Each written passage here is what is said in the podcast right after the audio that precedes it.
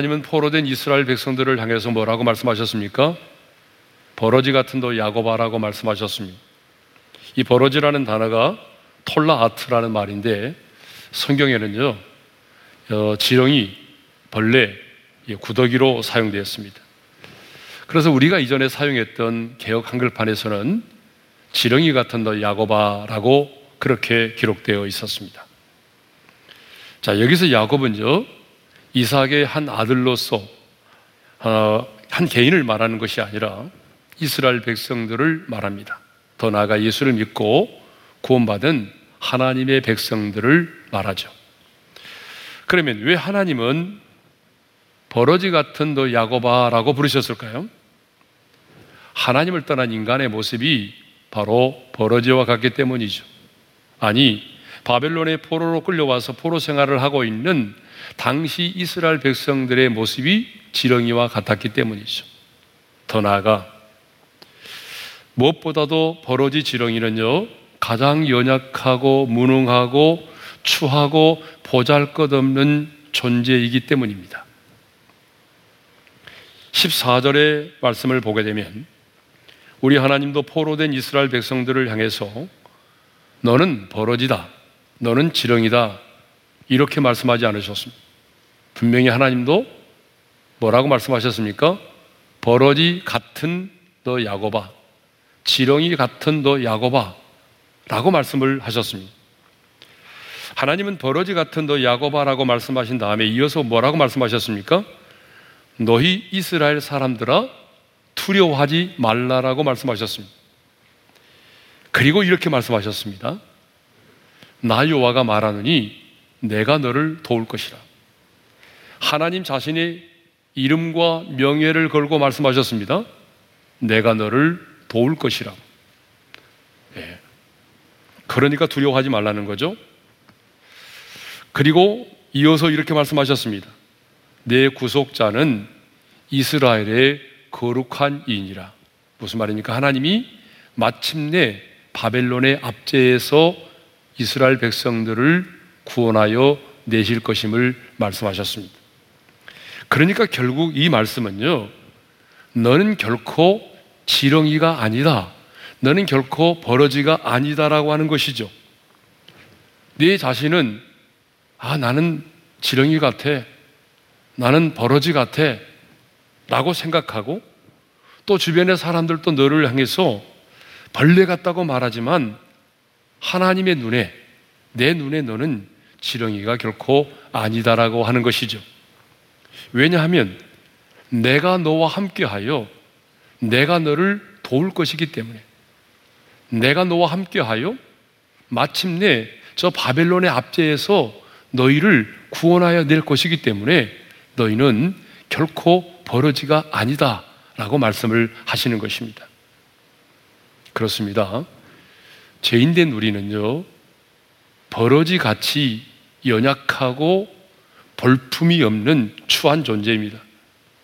그러나 하나님이 함께하여 우리를 도우실, 도우실 것이기 때문에 결코 우리는 버러지가 아닙니다.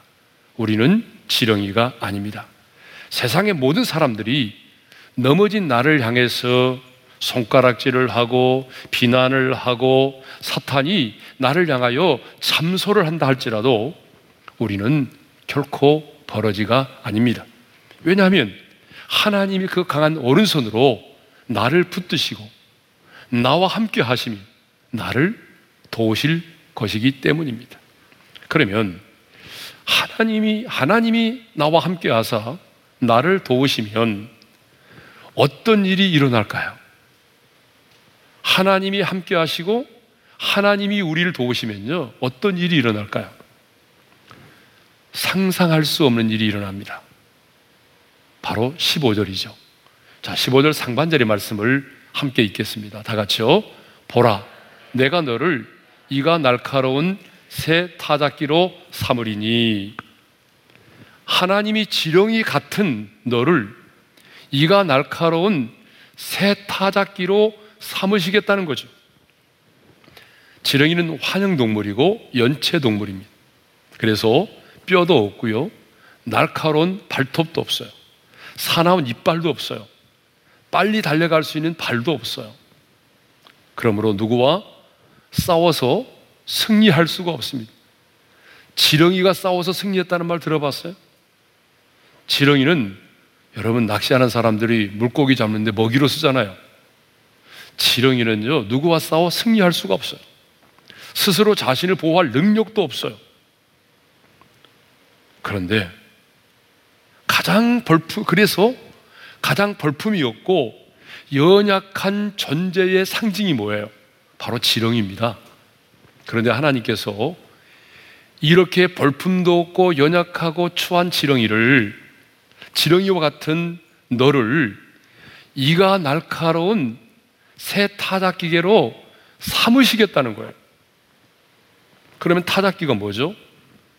여러분 타작기는요 농사를 짓고 그 곡물을 수확할 때 쓰는 도구입니다. 제가 어릴 때는요 탈곡기라고 하는 게 있었어요. 그래서 이렇게 막 발을 구르면서 이렇게 가지고 탈곡을 해서 수확을 했습니다. 그런데 지금은요, 여러분, 뭐, 트랙터, 아니면 저거 뭐, 콤바인이라고 그러더라고요. 예. 저런 기계가 어떻습니까? 한번 쓱 지나가게 되면 그냥 모든 것이 한순간에 다 이루어지는 거죠. 예. 근데 고대 근동에서는요, 농사를 짓고 난 다음에 끝이 날카로운 타작기를 손에 쥐고 타작 마당에 이렇게 도립깨질을 막 하듯이 타작을 해서 수확을 했습니다. 이렇게 농부는 추수 때가 되면은 이가 날카로운 그런 타작 기계로 타작한 다음에 알곡과 쭉정이를 분리하여 냅니다. 그러면 누가 지렁이와 같은 야곱을 이가 날카로운 새 타작 기계로 삼으십니까? 자, 15절 상반절이죠. 함께 읽겠습니다. 다 같이요. 보라, 내가 너를 이가 날카로운 새 타작기로 삼으리니 내가 너를 하나님이 지렁이와 같은 너를 이가 날카로운 새 타작기로 삼으시겠다는 것입니다. 그런데 이 하나님이 어떤 분이시죠? 바로 앞선 14절에서 내가 너를 도우리라고 약속하신 하나님이시죠. 자, 14절의 말씀 다시 한번 읽어볼까요? 시작. 나 여호와가 말하노니 내가 너를 도울 것이라. 하나님은 이미 자신의 이름과 자신의 명예를 걸고 내가 너를 도울 것이라고 약속을 하셨습니다. 그리고 하나님은 그 약속의 말씀을 따라서 지금 그 지렁이 같은 야곱을 이가 날카로운 타작기로 새 타작기로 삼으신다는 거죠. 여러분 이사야 41장은요. 굉장히 특별한 장이에요. 왜냐하면 이사야 41장을 읽으면은요. 하나님의 강력한 의지를 나타내는 그런 표현이 많이 나와요. 자, 내가 반드시 뭘 하겠다. 이런 하나님의 강력한 의지를 표현하는 영어로 말하면 I will 이런 표현이 무려 14번이나 나옵니다. 뭐 예를 들어볼까요? 내가 너를 굳세게 하리라. 참으로 내가 너를 도와주리라. 참으로 나의 의로 노는 손으로 너를 붙들리라. 14절도 보게 되면 내가 너를 도울 것이라. 예? 15절도 보게 되면 내가 너를 네가 날카로운 새 타닥 기계로 삼으리니.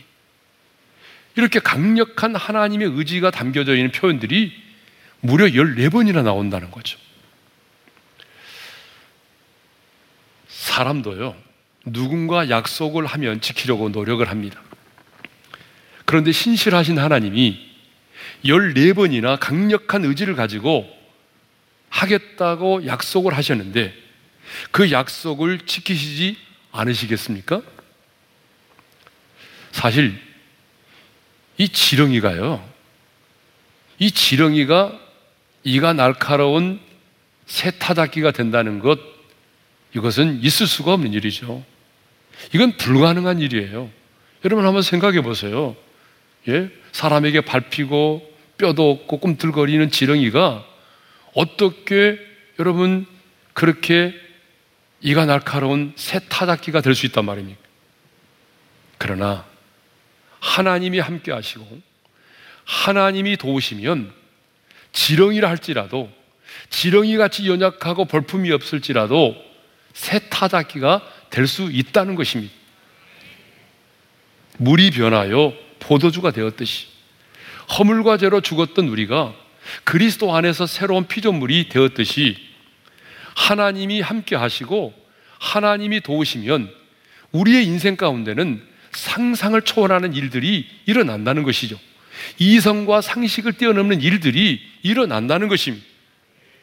사랑하는 성도 여러분, 하나님이 함께 하시고 하나님이 도우시면 이렇게 지렁이 같은 연약하고 볼품이 없는 자가 새로운 타작기가 될 수 있습니다.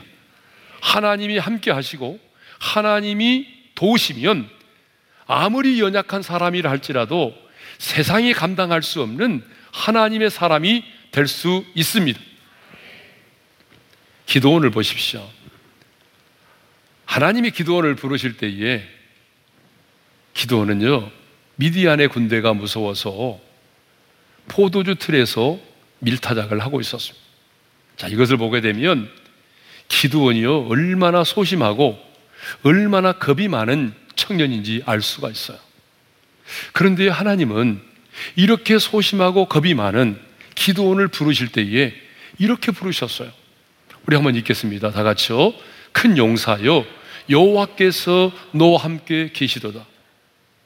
아니 너무나 소심하고 겁이 많은 청년인데 하나님은요 기도원을 뭐라고 부르셨어요? 큰 용사라고 말씀하셨어요. 왜요?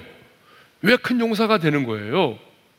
여호와께서 너와 함께 하시기 때문에 하나님이 함께 하시면 아무리 겁쟁이도 큰 용사가 될 수 있다는 얘기죠. 그래서 사사기 6장 16절에는요. 이런 말씀이 있어요.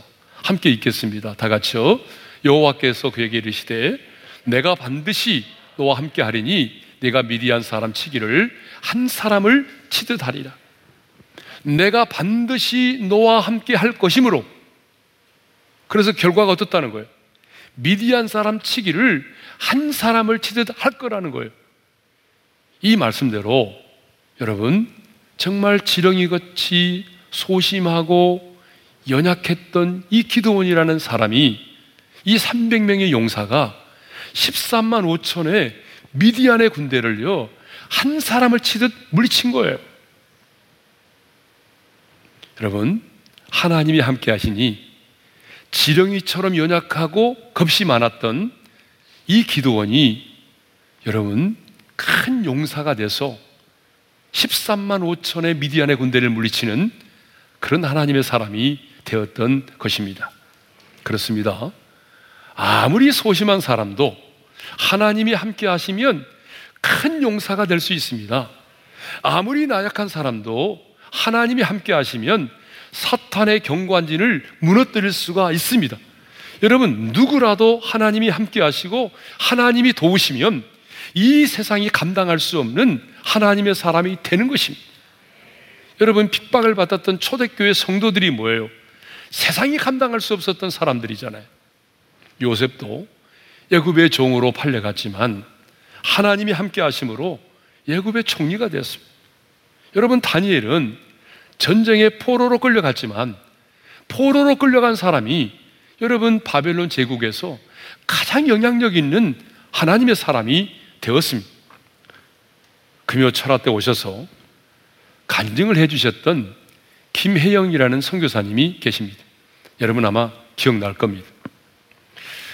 자, 이분은 세상의 눈으로 보게 되면 정말 지렁이와 같은 그런 인생을 살았습니다. 갓난아기 때 딸이라는 그 이유 하나만으로 아버지로부터 내동동이 침을 당했어요. 옛날에는 그런 분들이 계셨잖아요.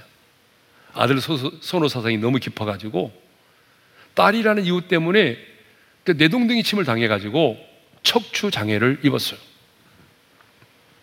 이후 아버지는 자살했고요.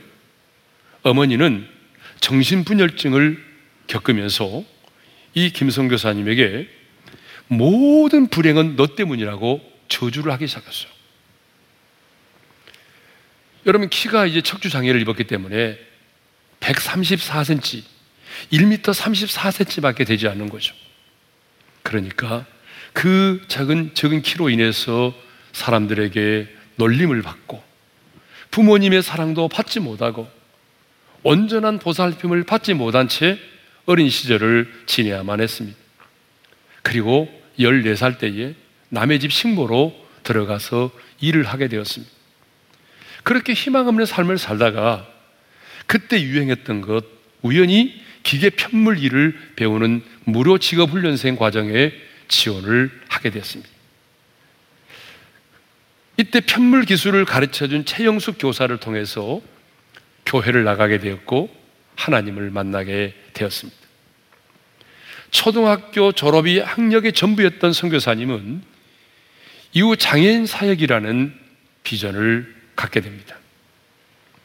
그래서 내가 너와 함께 하리라고 하는 이 하나님의 말씀을 묵상하고 이 말씀으로 무장해서 이제 전국 장애인 기능대회뿐만 아니라 세계 장애인 기능대회에 나가서도 금메달을 따냈습니다. 또한 미국 아이비리그 대학 중의 하나인 콜롬비아 대학에서 석사 과정을 마치기까지 하였습니다. 자, 중요한 것은 뭐냐? 그녀는 과거에는 지렁이와 같은 인생을 살았다는 것이죠. 네? 부모의 사랑도 받지 못하고 아버지가 내어 던짐으로 인해서 척추 장애를 겪어야 했고 가난과 학대 속에서 살았어요. 아무런 희망도 없이 지렁이처럼 그렇게 살았어요. 그런데 빛 대신 주님을 만나고 난 이후에 그는 지렁이가 아닌 바로 하나님의 손에 붙들림 받은 새 타작기가 되었다 그 말입니다.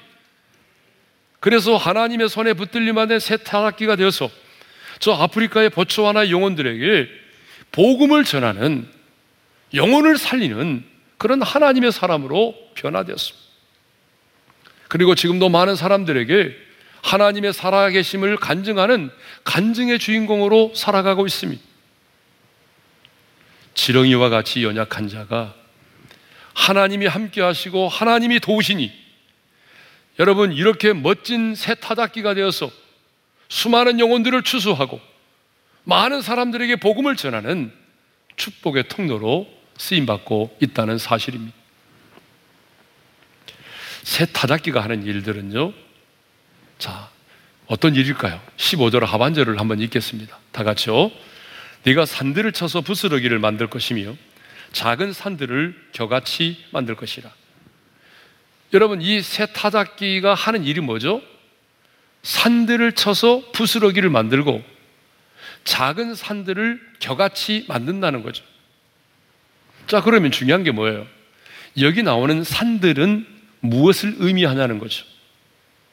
자, 여기 나오는 산들은요, 첫째로, 당시에 이스라엘 백성들에게는 자신들을 압제하는 사람들을 말하죠.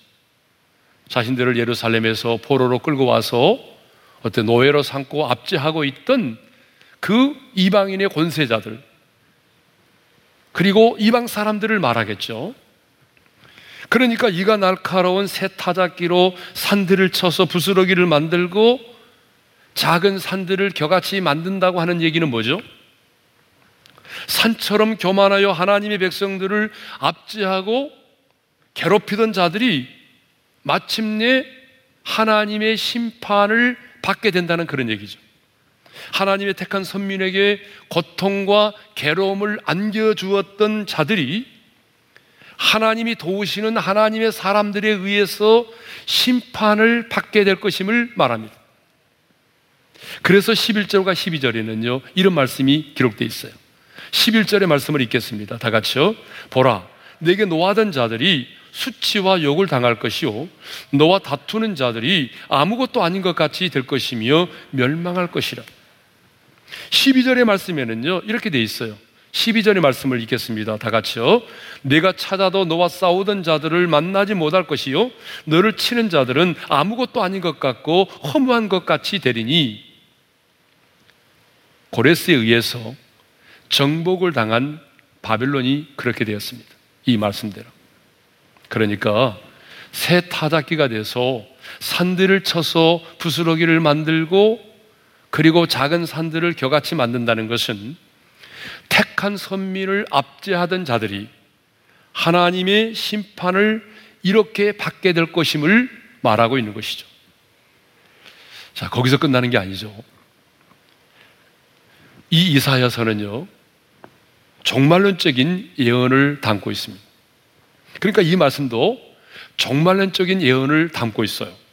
자, 내가 산들을 쳐서 부스러기를 만들 것이고 작은 산들을 작은 산들이 겨같이 된다라고 하는 얘기는요. 이건 뭘 얘기하죠?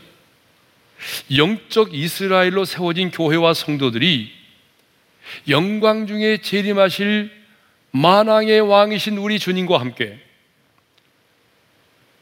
이 왕노릇하며 이 세상을 심판할 것을 나타내는 그런 종말론적인 예언이라는 것입니다. 그래서 우리 예수님도 마태복음 19장 28절에서 이렇게 말씀하셨습니다. 함께 읽겠습니다. 다 같이요.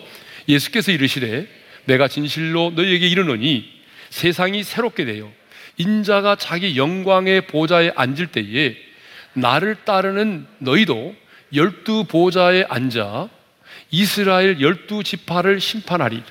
예. 이런 종말론적인 예언을 담고 있다는 거죠. 자, 두 번째로 오늘 본문에 나오는 산들은 무엇을 의미하냐라고 하는 거죠. 자, 두 번째로 우리의 힘으로 해결할 수 없는 인생의 문제를 말하는 것이죠. 자, 오늘 우리에게 산은 우리의 힘으로 해결할 수 없는 인생의 문제를 말하는 것입니다. 자, 우리 힘으로는 감당할 수 없고 우리의 능력으로는 해결할 수가 없는 그 인생의 문제들 이것을 산이라고 말하는 거죠. 자, 성경 곳곳을 보게 되면 산은요, 그냥 산이 아니고 우리의 인생의 문제를 말해주고 있어요. 시편 121편 1절도 보게 되면 내가 산을 향하여 눈을 들리라. 나의 도움이 어디서 올까? 그때도 그 산은 우리 인생의 문제를 말하는 거죠. 또 우리 예수님도 산을 들어 바다에 던지라고 말씀하셨잖아요. 그때도 그 산은요, 우리 눈에 보이는 어떤 지금 어떤 그런 산이 아니라 우리 인생의 문제를 말하는 거죠. 수르바벨은 큰 산아 내가 무엇이냐라고 외쳤죠. 그때 큰 산도 마찬가지잖아요. 스가랴 4장 7절의 말씀을 읽겠습니다. 다 같이요. 큰 산아 내가 무엇이냐? 내가 수르바벨 앞에서 평지가 되리라. 자, 여기서 큰 산은 뭘 의미하겠어요? 무너진 예루살렘의 성전을 재건하는 일에 모든 장애물을 일컫는 거예요. 성전 건축을 방해하는 모든 대적들을 말하는 거예요. 성전을 건축할 수 없는 모든 환경을 큰 산이라고 말하는 거죠. 힘으로도 능으로도 될 수 없는 그 문제가 뭐예요? 바로 큰 산입니다. 70년에 바빌론 포로 생활을 청산하고 돌아와서 이 성전을 재건한다는 것은 정말 어려운 일이었어요. 맨 땅에 헤딩하는 것과 같아요. 예? 아니, 계란으로 바위를 치는 것과도 같아요. 여러분 한번 생각해 보십시오. 성전을 지을 수 있는 돈도 없죠. 예? 성전을 짓자고 하니까 백성들이 뭐라고 반응했어요? 아니, 먹고 살기도 힘든데 지금 무슨 성전을 짓느냐? 예? 성전 짓는 것은 나중에 하자. 우리 형편이 좋아지면 하자. 라고 불평하고 원망했어요. 예? 그것만이 아니잖아요. 사마리아를 비롯해서 모압과 암몬 족속들이 성전 건축을 반대하고 위협했어요. 대표적으로 막 산발라고 도비아 같은 사람들은 얼마나 비난했어요. 또한 현실적으로 유대 나라를 지배하고 있던 그 페르시아 정부가 성전 건축 중지 명령을 내렸단 말이에요. 여러분, 이런 상황 속에서 하나님의 성전을 건축한다고 하는 것은 정말 너무나 불가능한 일이었어요.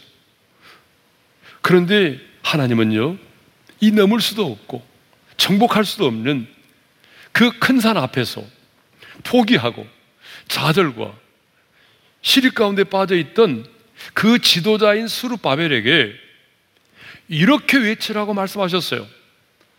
여러분 우리 한 번 더 같이 외쳐볼까요? 다 같이 시작. 큰 산아, 내가 무엇이냐?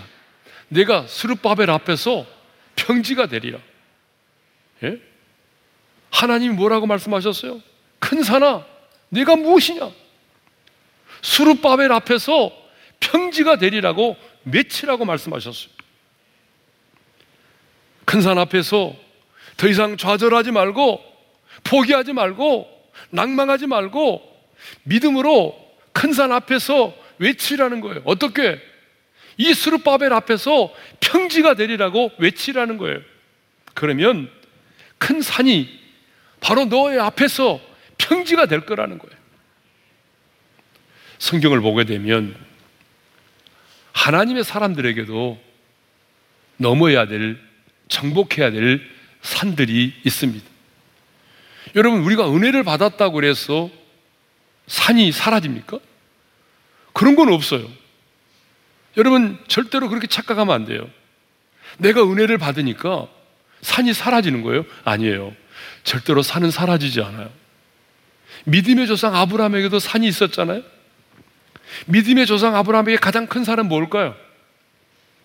자식이 없었다는 거예요. 하나님이 약속의 말씀을 듣고 여기까지 왔는데 자식이 생기지 않는 거예요.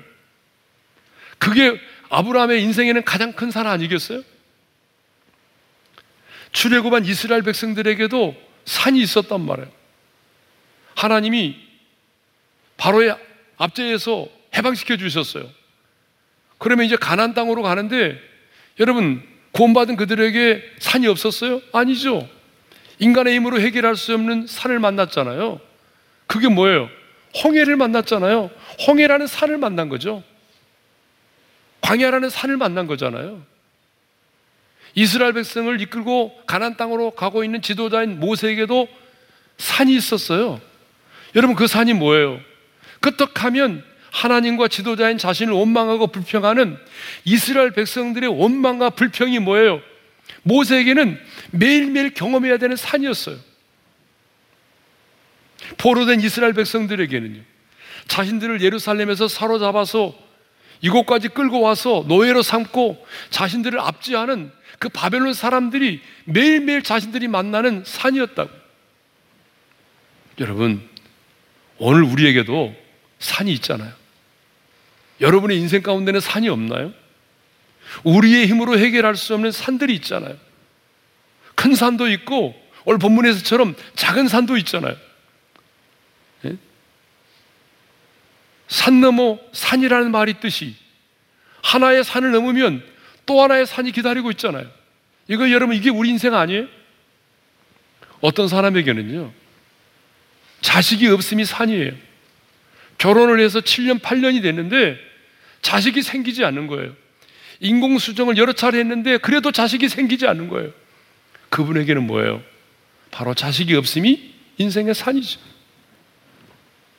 어떤 사람에게는 마음을 먹고 다짐을 해보지만 끊어지지 않는 그 어떤 것 있죠.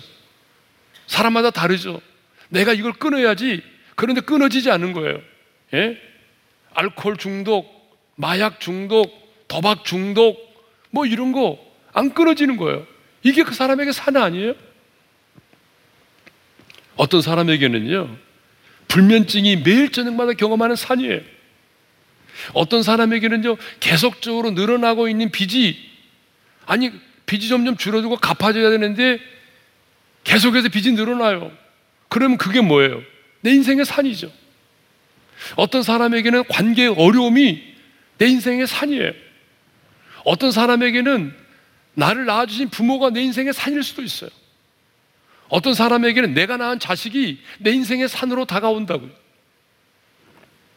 이렇게 어려운 때는요, 인건비를 감당하지 못해서 가게를 닫아야 되는데 그것이 내 인생의 산일 수도 있어요.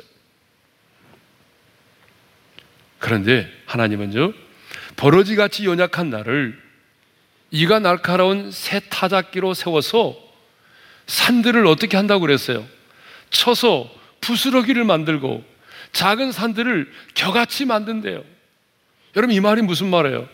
우리 앞에 있는 우리 힘으로 해결할 수 없는 인생의 문제 큰 산들을 새 타작 낀 우리를 통해서 쳐서 부스러기를 만들고 겨같이 만든다는 거예요.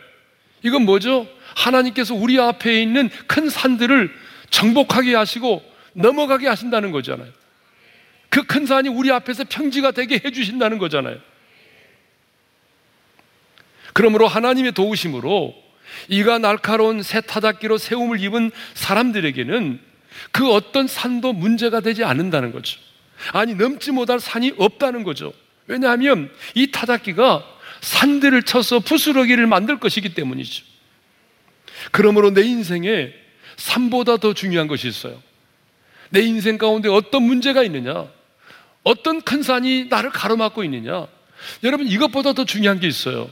그게 뭐냐, 그러면 정말 내가 하나님의 손에 붙들린 바 되어서 이가 날카로운 새로운 새 타작기가 되는 거예요. 내 자신이 하나님의 손에 바된 이가 날카로운 새 타작기가 되면 우리 앞에는 큰 산도 쳐서 부스러기를 만들 수가 있어요. 자, 그런데 지렁이처럼 연약한 나를 이가 날카로운 새 타작기로 삼으시는 분이 누구라고 하셨어요? 아까 우리 15절에 묵상했잖아요. 다시 한번 볼까요? 다 같이요. 보라, 내가 너를 이가 날카로운 새 타작기로 삼으리니. 자, 하나님이 지렁이와 같은 우리를 새 타작기로 삼으신다고 약속하셨잖아요.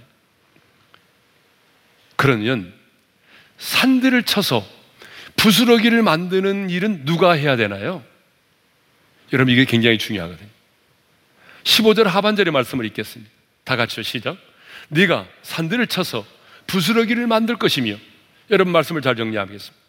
지렁이가요, 새 타작기가 되는 것은 이것은 하나님만이 하실 수 있어요. 누구도 할 수 없어요. 여러분 생각해 보세요. 예? 어떻게 지렁이가 새 타작기가 될 수 있어요? 이거는 우리는 할 수 없어요. 이건 누가 할 수 있어요? 이거는 하나님만이 하실 수가 있어요.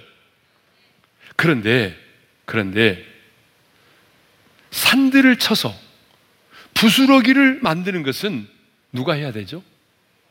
새 타작기인 내가 해야 된다는 것입니다. 무슨 말인가 하면은 영적인 전쟁은 내가 해야 한다는 것입니다. 하나님이 분명히 함께 하시고 하나님이 도와주시지만 하나님이 앞장서 싸워주시지만 영적 전쟁은 누가 해야 되는 거죠? 내가 나가서 싸워야 한다는 거죠. 결단은 내가 해야 되는 거죠. 기도의 무릎은 내가 꿇어야 되는 거죠. 여러분, 여리고성은 누가 돌아야 돼요? 내가 돌아야 되는 거죠. 승리의 함성은 누가 외쳐야 돼요? 내가 외쳐야 되는 거죠. 예? 그런데 우리는요, 여리고성을 돌지도 않고 그 여리고성이 내가 보는 앞에서 무너지기만을 바라고 있다는 거죠. 영적 전쟁은 치르지도 않고 영적 전쟁의 전리품만을 취하려고 한다는 거죠. 여러분, 이게 우리의 신앙생활이란 말이에요, 지금. 그러니까 전리품을 얻지 못하는 거죠. 여러분, 정리해야 됩니다. 지렁이와 같은 연약한 나를 새 타작기로 삼으시는 분은 하나님이십니다. 그렇다면 새 타작기 된 우리는 뭘 해야 돼요? 영적 전쟁의 선봉에 서야 돼요. 하나님의 말씀을 붙들고 순종의 자리로 나아가야 돼요. 기도의 무릎을 내가 꿇어야 돼요. 그래야 우리는 하나님이 하시는 일을 볼 수가 있는 것입니다. 그러면요, 마지막으로 왜 하나님이 이 버러지와 같은 야곱을 새 타작기로 만들어서 산들을 쳐서 부스러기를 만들고 작은 산들을 겨같이 만들까요? 왜 하나님이 이 버러지와 같은 야곱을 통해서 산처럼 높아진 자들을 심판하실까요? 왜 하나님이 우리 인간의 힘으로 해결할 수 없는 우리 앞에 놓여 있는 큰 산, 인생의 문제들을 정복하며 해결하실까요? 16절 하반절에 그 답이 있어요. 16절 하반절의 말씀을 읽겠습니다. 다 같이요. 너는 여호와로 말미암아 즐거워하겠고 이스라엘의 거룩한 이로 말미암아 자랑하리라. 할렐루야. 여호와로 말미암아 즐거워하고 이스라엘의 거룩한 이로 말미암아 자랑하도록 하기 위함이라는 것입니다. 한마디로 말하면 하나님으로 말미암아 즐거워하고 자랑하도록 하기 위함이라는 거죠. 왜 하나님은 지렁이와 같은 야곱을 새 타작기계로 세우셨습니까? 왜 하나님께서 지렁이와 같이 연약한 저와 여러분을 새 타작기계로 세우사 우리 앞에 있는 큰 산들을 쳐서 부스러기로 만들고 작은 산들을 겨같이 만드십니까? 왜 하나님께서 우리 앞에 있는 큰 산과 같은 인생의 문제들을 해결해 주십니까? 여호와로 말미암아 즐거워하고 이스라엘의 거룩하신 이로 말미암아 자랑하도록 하기 위함이라는 것이죠. 그렇다면 오늘 나에게는 여호와로 말미암는 즐거움이 있느냐 그 말입니다. 여러분 잘 점검해 보세요. 내 자녀로 말미암는 즐거움, 내 손주로 말미암는 즐거움, 세상의 그 어떤 것으로 말미암는 즐거움 말고 솔직하게 내 안에 여호와로 말미암는 즐거움이 있느냐 그 말입니다. 에스더미스터 소요리 문답 제1문에 보게 되면 이렇게 되어 있습니다. 사람의 제일 되는 목적은 무엇이냐? 함께 읽겠습니다. 다 같이요. 하나님을 영화롭게 하는 것과 영원토록 그를 즐거워하는 것. 여러분, 사람의 제일 되는 목적이 뭐냐? 하나님을 영화롭게 하는 것이. 또 두 번째가 뭐죠? 영원토록 그를 즐거워하는 것입니다. 하나님을 즐거워하는 것, 하나님으로 인하여 즐기는 것, 엔조이 하는 거예요. 그런데 우리가 이게 약해요. 하나님을 즐거워하는 게 없어요. 그러나 하나님께서 버러지 같은 나를 새 타작기로 삼으신 그 하나님의 은혜를 경험한 자는요 하나님으로 말미암는 즐거움이 있어야 돼요. 또 오늘 나에게 하나님께서 행하신 일로 인한 자랑이 있냐 그 말입니다. 버러지 같은 나를 통해서 산들을 쳐서 부스러기를 만드신 이스라엘의 거룩하신 이로 말미암는 그런 자랑하는 그 자랑이 오늘 내게 있느냐 그 말입니다. 여러분, 스스로를 자랑하는 것은요, 어리석은 일이죠. 스스로를 자랑하는 것은 어리석은 일이고 교만한 일입니다. 그러나 하나님께서 내 인생 가운데 행하신 그 일로 인해서 우리가 하나님을 자랑하는 것은 하나님을 영화롭게 하는 것입니다. 왜 우리가 단열 기도회를 할 때마다 하나님을 자랑하는 간증의 주인공이 되자라고 말합니까? 하나님께서 내게 행하신 일들을 인해서 내가 하나님을 자랑하면 그것이 곧 하나님을 영화롭게 하는 것이기 때문입니다. 저는 2020 다니엘 기도회 이제 얼마 남지 않았는데 근본의 다니엘 기도회를 통해서도 하나님께서 내 가정 가운데 하나님께서 내 인생 가운데 있는 큰 산들을 쳐서 부스러기를 만드시는 그 놀라운 일들을 통해서 정말 하나님을 자랑하는 간증의 주인공들이 우리 모두가 될 수 있기를 바랍니다. 왜 하나님이 버러지와 같은 지렁이와 같은 추하고 연약한 우리를 새 타작기로 삼으셨습니까? 왜 하나님이 우리를 새 타작기로 삼으셔서 우리 앞에 는 산들을 쳐서 부스러기를 만드십니까?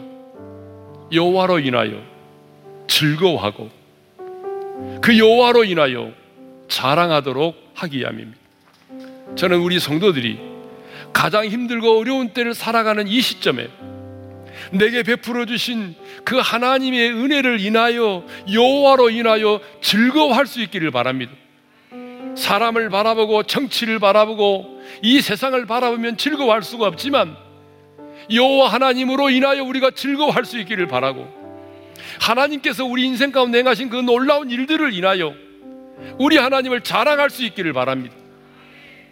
올 주신 말씀을 이제 마음에 새기면서 찬양할 텐데 큰 산아 수룹바벨 앞에서 평지가 되리라 아주 예전에 불렀던 찬양입니다.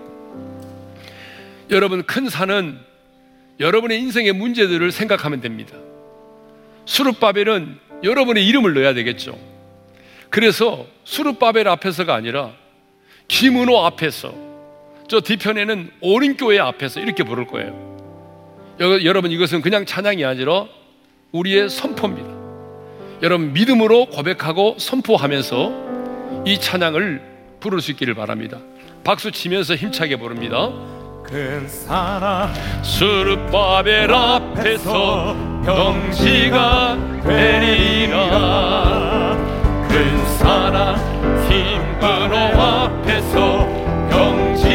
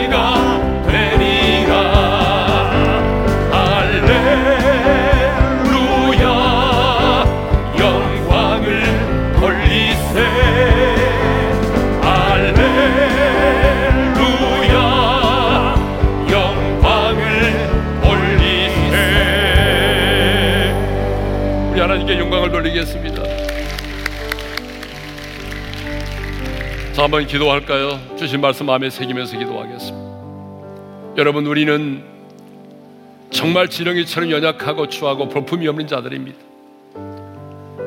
그렇지만 하나님이 약속하십니다. 내가 너를 도우리라. 내가 너를 도울 것이다. 그래서 하나님이 이렇게 연약한 지렁이와 같은 우리를 이가 날카로운 새 타작기로 삼으시겠다고 말씀하십니다. 왜 하나님이 이런 놀라운 은혜를 우리에게 베푸십니까? 우리 앞에 있는 산들을 쳐서 부스러기를 만들라는 거예요. 작은 산들을 겨같이 만들라는 거예요. 여러분, 우리의 인생에는 크고 작은 산들이 있잖아요. 내 힘으로 해결할 수 없는 인생의 문제들이 얼마나 많아요. 큰 산이 있고 작은 산이 있잖아요. 산 넘어 산이라는 말이 있듯이 하나의 문제를 해결하고 나면 또 하나의 산이 다가오잖아요. 내 인간의 힘으로 해결할 수 없는 이 인생의 산들이 얼마나 많아요. 그런데 하나님이 말씀하십니다. 내가 너와 함께 하리라. 내가 너를 도우리라. 산들을 쳐서 부스러기를 만들라는 거예요. 우리 앞에는 작은 산들을 겨같이 만들라는 거예요. 그러니까 중요한 것은 내가 하나님의 손에 붙들림 받은 새로운 타작기가 되는 것이에요. 그러면 우리 앞에 있는 산들은 쳐서 부스러기를 만들 수 있어요. 왜 하나님이 우리를 새 타작기로 삼으십니까? 왜 하나님이 우리 앞에 는 산들을 쳐서 부스러기를 만드십니까? 그 이유가 있어요.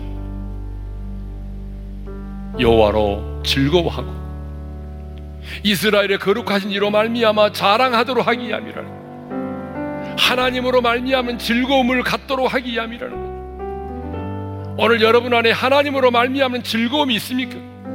세상 즐거움 말고 하나님으로 말미암은 즐거움이 내 안에 있느냐? 여호와로 인한 자랑이 여러분에게 있냐고. 누구를 만나든지 간에 하나님께서 여러분에게 행하신 그 일들로 인해서 사랑을 하냐 그 말이에요. 이번 다니엘 기도에 주님 하나님이 내 가정 가운데 내 인생 가운데 행하신 그 놀라운 일들로 인해서 하나님을 자랑하는 간증의 주인공이 되게 해 주옵소서. 주신 말씀 붙들고 우리 주여 한번 외치고 함께 부르짖어 기도하며 나가겠습니다. 주여 아버지 하나님 감사합니다. 오늘도 우리에게 귀한 말씀을 주셔서 감사합니다. 주님 지능이 같이 연약하고 추하고 볼품이 없는 자지만 하나님께서 도우심으로 말미암아 하나님 새 타작기로 우리를 삼아 주셔서 오니 감사합니다. 우리 앞에 너무나 많은 산들이 있습니다, 주님. 내 힘으로 해결할 수 없는 인생의 문제들이 있습니다. 하나님 그 큰 산과 작은 산 앞에서 우리가 좌절하거나 낭망하지 말게 도와주시옵소서. 아버지 하나님이 수르바벨이 큰 산아 내가 무엇이냐 수르바벨 앞에서 평지가 되리라 외쳤던 것처럼 주님 오늘 이 시간 우리도 하나님의 사람으로서 우리의 인생의 큰 산 앞에서 외칩니다 큰 산아 내가 무엇이냐 김은호 앞에서 평지가 되리라 오른교회 앞에서 평지가 되리라 주님 이 말씀처럼 이제 산들을 쳐서 부스러기를 만들게 하시고 작은 산들을 쳐서 겨같이 만들 수 있도록 도와주십시오. 그리하여 우리가 여호와로 말미암아 즐거워하기를 원합니다. 세상 즐거움이 아닌 여호와로 인한 즐거움이 우리 안에 넘쳐나게 도와주시고 하나님 이스라엘의 거룩하신 이로 말미암는 그 자랑이 우리 안에 넘쳐나기를 원합니다. 2020 다니엘의 기도에도 여호와를 자랑하는 간증의 주인공이 되기를 원합니다. 하나님 우리 가운데 행하신 그 놀라운 일들로 인하여 정말로 하나님을 자랑하는 간증의 주인공들이 될 수 있도록 성령님이여 강력하게 기름 부시고 우리의 인생 가운데 역사하여 주시옵소서. 이제는 우리 주 예수 그리스도의 은혜와 하나님 아버지의 영원한 그 사랑하심과 성령님의 감동, 감화, 교통하심이